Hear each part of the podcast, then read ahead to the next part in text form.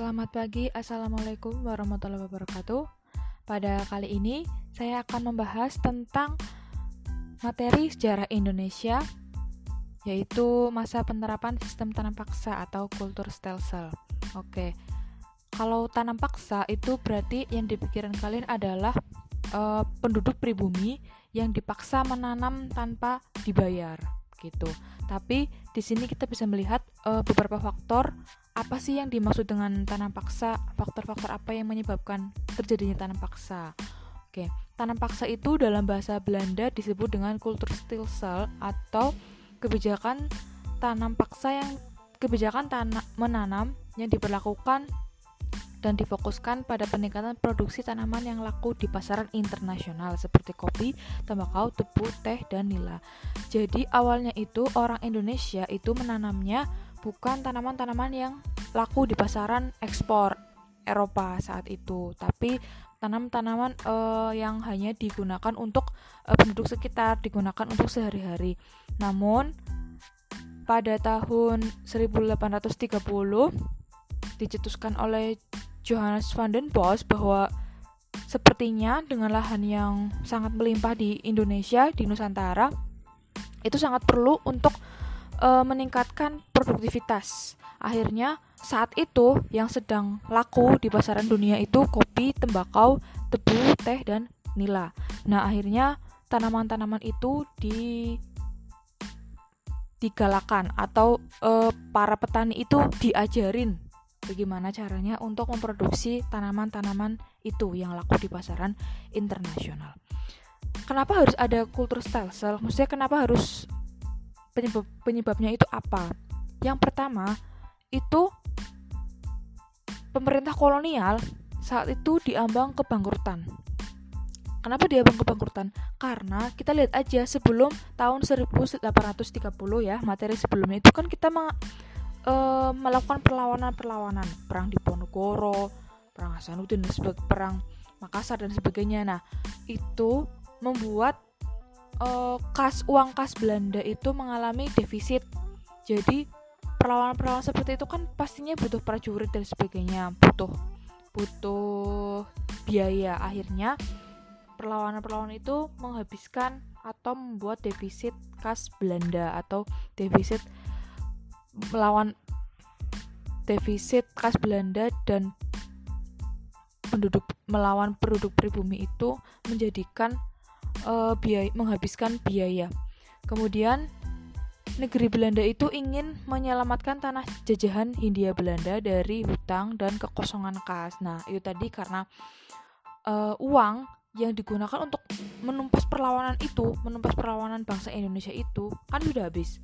Makanya ingin diisi kembali uang kas itu. Gitu. Terus pengutusan Van den Bos akhirnya diutuslah Van den Bos, Johannes Van den Bos, Van den Bos itu diutus untuk menyelamatkan negara jajahan oleh Belanda. Jadi Johannes Van den Bos itu diutus Belanda, diutus Belanda di sana, kerajaan Belanda untuk ini kamu saya utus ke Indonesia, ke, ke Hindia Belanda bahasanya ya, ke Hindia Belanda untuk menyelamatkan tanah jajahan dari kebangkrutan gitu. Pemerintahannya itu biar nggak bangkrut. Akhirnya pada tahun 1830 sampai 1870. Nah, kalau kita lihat tahunnya 1830 sampai 70 itu kan sekitar 40 tahun ya. Dan itu setelah terjadi perlawanan-perlawanan yang terjadi di Indonesia. Nah, berarti perlawanan dulu uang kasnya habis baru adanya tanam paksa.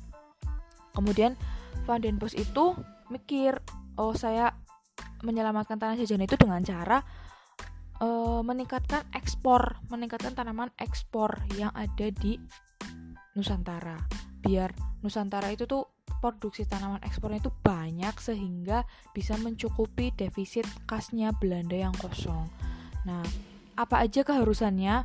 Keharusan di tanam paksa atau kultur stelsel itu rakyat membayar pajak dalam bentuk pajak inatura. Pajak inatura itu pajak bumi hasil bumi jadi bukan uang ya bentuknya tapi hasil bumi terus pajak inatura adalah hasil pertanian mereka kemudian 20% tanah garapannya wajib ditanami komoditas ekspor khususnya kopi tebu dan nila jadi misalkan si pemilik lahan itu mempunyai tanah 100 meter. Nah, 20 meternya atau 20 persennya itu untuk komoditi ekspor. Harus kopi, tebu, dan nila. Kenapa kok tiga itu tok ya? Memang karena tiga itu kopi, tebu, nila itu memang sedang sangat diminati di Eropa sana, di pasaran Eropa sana. Karena kalau kopi lebih karena saat itu sedang ngetren-ngetrennya alat kopi kemudian tebu tebu itu kan berarti untuk gula nah di Eropa itu sedang awal eh, awal-awal revolusi industri atau bahan baku itu loh anggur membuat anggur minuman minuman minuman keras minuman keras itu kan pakai gula juga. Kemudian nila. Kalau nila itu lebih untuk ke uh, kosmetik dan sebagainya. Terus dampaknya apa? Dampaknya bagi rakyat pribumi itu rakyat makin menderita karena sawah dan ladang menjadi terlantar akibat kewajiban kerja yang berkepanjangan. Jadi kan karena e, petani itu kan menggarapnya banyak dan tidak hanya tanaman-tanaman itu. Nah, karena yang diwajibkan tanaman itu akhirnya tanaman yang dia miliki itu terbengkalai begitu. Terus wabah penyakit dan kelaparan timbul di mana-mana dan kematian meningkat. Ini jelas ya karena beban kerjanya itu kan tinggi sehingga uh, kesehatan mereka itu menurun. Kemudian beban rakyat juga semakin bertambah akibat harus membayar pajak, kerja rudi dan menanggung risiko gagal panen. Nah, ini yang paling menyedihkan. Itu bagi rakyat pribumi ya. Kalau kita lihat dari bagi rakyat pribumi itu pasti sangatlah uh, dirugikan. Kalau bagi Belanda itu jelas sangat-sangat besar dampaknya. Bagi Belanda itu meningkatkan hasil ekspor dari negeri jajahan Kemudian keuntungan yang diperoleh Belanda adalah sekitar 967 juta gulden. Jadi keuntungan dari ekspor itu tuh besar banget sampai bisa membangun bangunan-bangunan di Belanda. Kalian bisa browsing sendiri. Uh, Belanda itu salah satunya biaya untuk membangun kota Belanda itu dari keuntungan ekspor di tanah jajahan termasuk di Indonesia. Kemudian menjadikan Amsterdam sebagai pusat perdagangan hasil tanaman tropis. Nah, di Amsterdam itu di Belanda dan di sana itu sangat diminati tanaman tropis. Tanaman tropis kan berarti kan tanaman tanaman Indonesia khususnya ya, karena kan kita tropis. Di sana itu kan tidak bisa menanam tanaman seperti kita. Jadinya di sana itu cukup menyediakan pasarnya gitu. Terus kas Belanda yang mulanya kosong mulai mampu menutupi hutang. Nah, di sini ya 40 tahun ya berarti kan 1830 sampai 1870 itu 40 tahun sudah benar-benar cukup untuk uh, menutup kekosongan kas itu. Dampak positifnya. Dampak positifnya itu keberagaman hasil pertanian. Kalau misal kita tidak diperkenalkan dengan tanaman-tanaman seperti itu kita pun sampai sekarang tidak akan pernah mengenal uh, tanaman-tanaman yang dikenalkan oleh Belanda. Ya maksudnya itu kayak diajarin. Kita jadi ambil hikmahnya. Sekarang kita bisa ekspor kopi itu ya salah satunya berkat itu juga makanya di sini kita harus benar-benar uh, menghargai jasa para leluhur kita gitu Terus yang kedua adalah multi crops atau memperkenalkan teknologi multi crops dalam pertanian. Jadi multi crops itu seperti se sebuah lahan itu bisa berbagai macam-macam gitu. Jadi multifungsi mengenal tanaman ekspor. Nah, mulai mengenal tanaman dagang yang laku di pasaran ekspor Eropa. Jadi sampai sekarang kita bisa tahu yang diminati Eropa itu apa. Kemudian mempersiapkan modernisasi perdagangan, membuka jalan bagi perusahaan-perusahaan partikelir bagi bangsa Indonesia sendiri. Jadi di sini mulai muncul uh, pedagang-pedagang lokal yang di Indonesia, pedagang-pedagang Indonesia itu yang benar-benar uh, dia mampu menjalin hubungan dengan luar negeri ya perdagangannya. Jadi memang memunculkan orang kaya orang kaya baru di Nusantara gitu. Dan pada akhirnya kultur sel-sel itu dihapuskan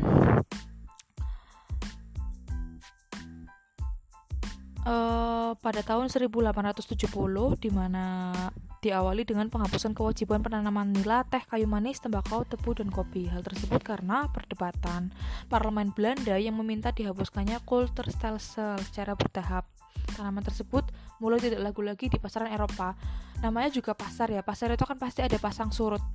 Nah, 40 tahun berjalan itu eh, kurang diminati lagi akhirnya parlemen Belanda jadi kayak seperti DPR-nya Belanda itu memprotes karena serat dirasa sudah tidak manusiawi akhirnya dihapuskan. Pada tahun 1860 penghapusan lada dulu kemudian 1865 penghapusan tanaman nila dan teh kemudian 1870 hampir semua jenis tanam paksa telah dihapuskan. Oke di sini akhirnya itu sekitar tanam paksa jadi 40 tahun pada intinya kita uh, diminta untuk menanam tanaman ekspor, tanaman yang laku di pasaran dunia internasional. Kemudian dari situ itu kan muncul uh, sebuah pergerakan ekonomi baru, pergerakan ekonomi baru, yaitu akhirnya di sinilah terjadinya perebutan hegemoni bangsa-bangsa Eropa di Indonesia. Namanya itu politik pintu terbuka.